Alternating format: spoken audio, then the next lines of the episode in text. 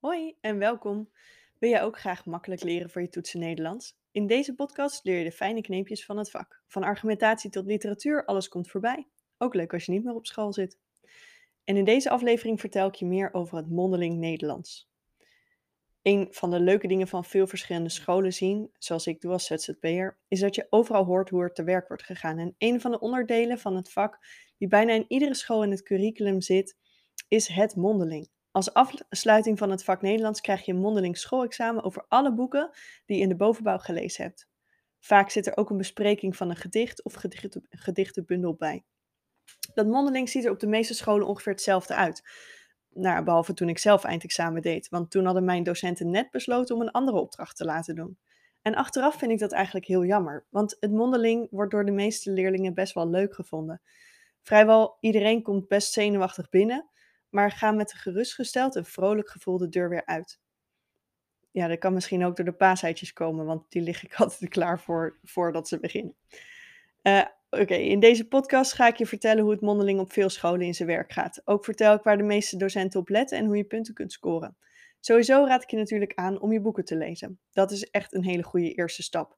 Ook als je ze nog niet helemaal begrijpt, blijf gewoon doorlezen. Daarnaast geef ik je tips om secundaire literatuur te vinden. Ook voor vooral beginnende docenten is dit denk ik leuk om te luisteren. Sowieso zou ik als beginnend docent een paar keer bij een mondeling van een collega gaan zitten. Uh, want toen ik zelf startte als docent heb ik dat echt vaak gedaan. En na ieder mondeling heb ik dan ook besproken hoe het cijfer tot stand kwam. En dat is echt heel leerzaam. En op een gegeven moment ontwikkel je dan als docent ook de handigheid om goed te kunnen bepalen wat het niveau van je leerling is. Allereerst, je docenten vinden het vaak fijn als je veel initiatief toont. Dat betekent dat je zelf gaat vertellen waarover je het wil gaan hebben. Um, en daar moet je je ook een beetje op voorbereiden. Maar zorg er dan wel voor dat je in ieder geval op tijd bent. Je docent heeft meestal meerdere mondelingen op een dag en vaak zit er geen of nauwelijks tijd tussen de mondelingen gepland. Je hebt waarschijnlijk van tevoren een dossier ingeleverd bij je docent, waarop zijn minste titels van je boek op staan. Misschien een overzicht van wat jij van lezen vindt, een leesautobiografie bijvoorbeeld. En soms moet je ook alle opdrachten inleveren die je in de afgelopen jaren gemaakt hebt. Ik ga er natuurlijk vanuit dat je dat allemaal netjes op tijd hebt gedaan. En je docent heeft, zijn, heeft, heeft jouw dossier, neemt hij weer mee. En vaak krijg je terug als je mondeling voorbij is. Nou, als docent bereid ik mijn mondelingen altijd voor door nou ja, de dossiers op volgorde te leggen. Uh, dat scheelt namelijk echt heel veel tijd. En in ieder dossier uh, stop ik een A4'tje met voorbereide vragen. Uh, dus ik kijk welke boeken een leerling gelezen heeft en ik kijk of ik daar alvast wat leuke vragen bij kan bedenken. En zo kunnen we snel aan de slag met je mondeling. En um, ja, dat, dat is voor mij het makkelijkst. Zeker als ik er tien heb op een dag bijvoorbeeld, werkt dit echt goed. Nou, bij mij moeten dit jaar uh, de leerlingen drie dingen doen tijdens het mondeling. Ze moeten een vergelijking maken tussen twee, of sommigen hebben gekozen voor drie boeken. Ze moeten een gedicht analyseren en ze moeten kunnen praten over de literaire boeken die ze gelezen hebben en hun literaire ontwikkeling. Ze mogen dan van mijzelf beslissen of ze beginnen met de vergelijking of, uh, van de boeken of uh, de analyse van het gedicht. En veel docenten beslissen uh, dat het mondeling alleen bestaat uit een gesprek over je gelezen boeken. Maar um, nou ja, ik ga in deze podcast natuurlijk ook het gedicht en de boekvergelijking even bespreken. Die boekvergelijking is een opdracht die je helemaal kunt voorbereiden. Het is handig om op dezelfde manier te werk te gaan als je bijvoorbeeld bij je PWS hebt gedaan. Werk vanuit een hoofdvraag.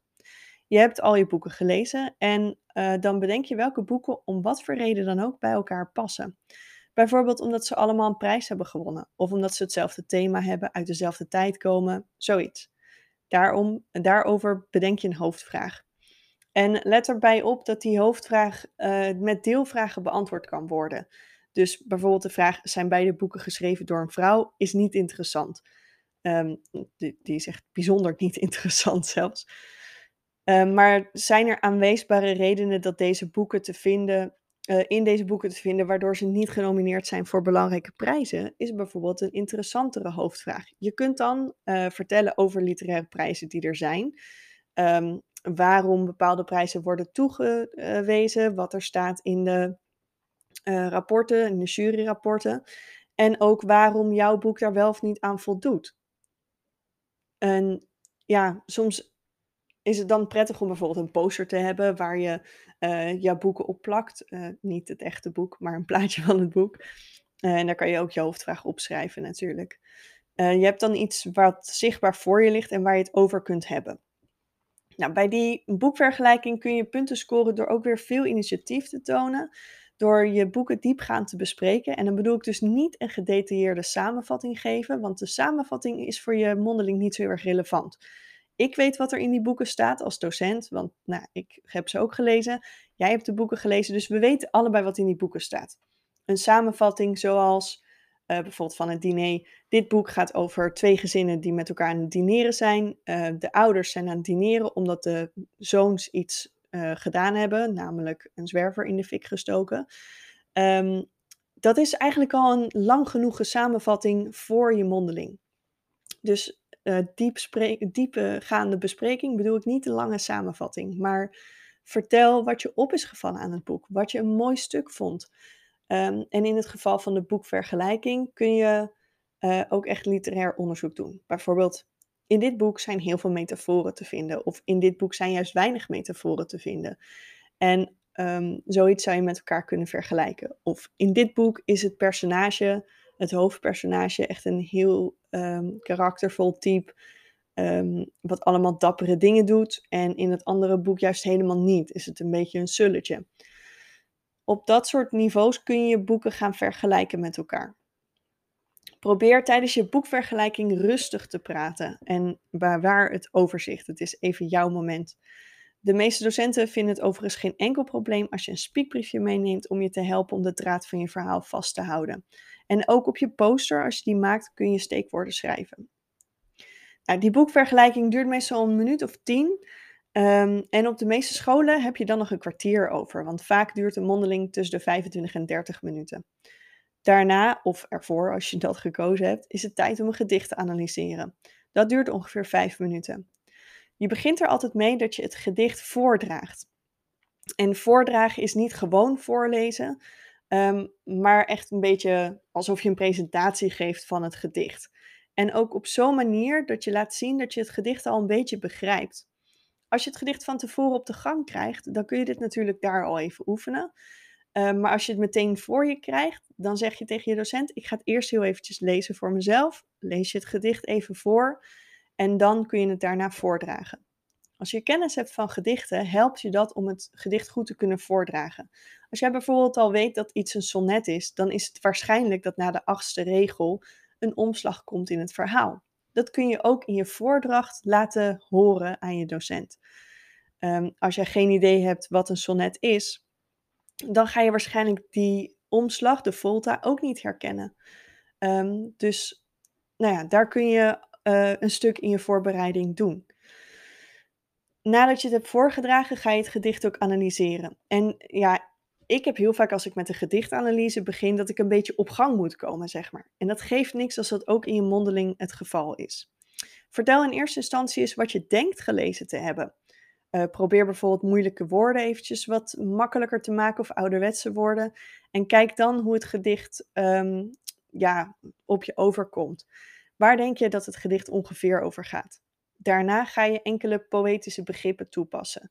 Je kunt bijvoorbeeld vertellen of het om een bepaald soort gedicht gaat, een sonnet of een haiku of een elfje. Um, je kunt iets zeggen over rijmschema, metrum, beeldspraak, stijlfiguren. Alles wat je opvalt is in principe relevant. Nou, daarna kom je tot de echte parafrase en daarmee ook de interpretatie van je gedicht wat je eigenlijk doet als je een gedicht interpreteert, is in ja, eenvoudige taal vertellen waar het gedicht nou echt over gaat, wat de kern van het gedicht is. Uh, wat je ook nog kunt doen, is eigenlijk uh, iets meer tekst gebruiken om ook uh, te laten zien hoe het gedicht in elkaar zit. Het gaat daarbij overigens altijd om wat het gedicht voor jou betekent. In de onderbouw stellen we nog wel eens de vraag: wat heeft de schrijver met deze tekst bedoeld? In de bovenbouw gaan we ervan uit dat iedere literaire tekst op zichzelf staat en dat je daar dus iets over kunt zeggen, los van wat de schrijver bedoeld heeft.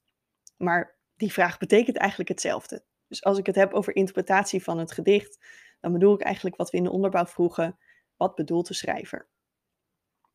Nou, deze onderdelen, de vergelijking en het gedicht, zitten dus niet bij alle docenten in het mondeling.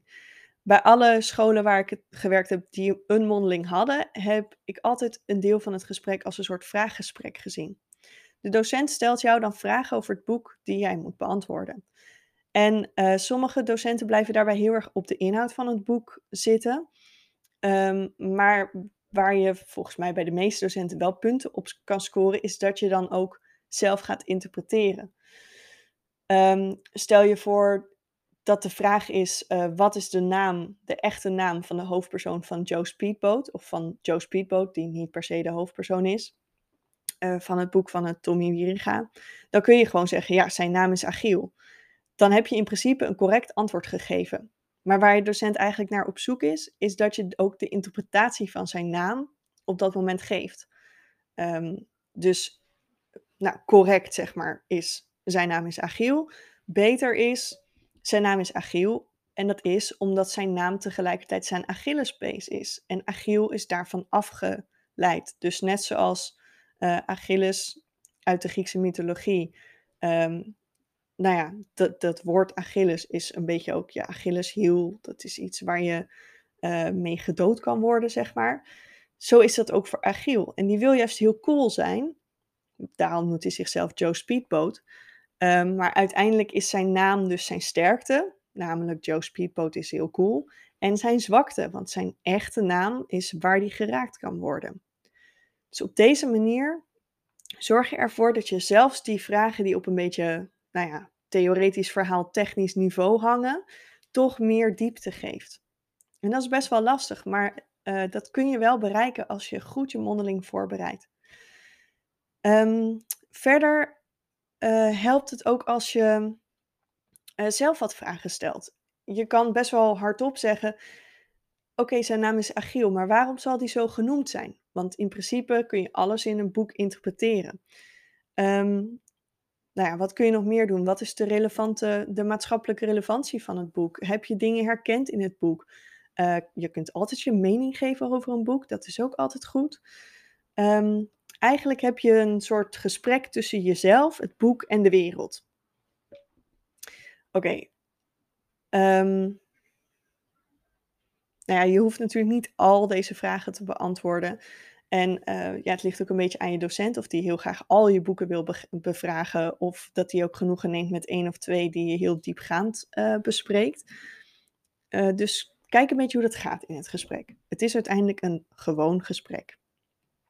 Tijdens het lezen op je voorbereiding kun je trouwens ook al vragen aan het boek stellen. Als je op pagina 3 uh, drie keer hetzelfde woord tegenkomt, niet bijvoorbeeld een lidwoord, uh, dan kun je daar echt um, ja, iets interessants over zeggen. Um, verder raad ik je aan om secundaire literatuur door te nemen. Dat zijn ja, stukken die over jouw boeken gaan, zoals een samenvatting, recensie of leesclubvragen.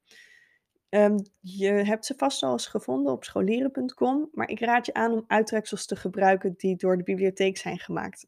Dat is van NBD Biblion. NBD Biblion is de grote bibliotheekorganisatie.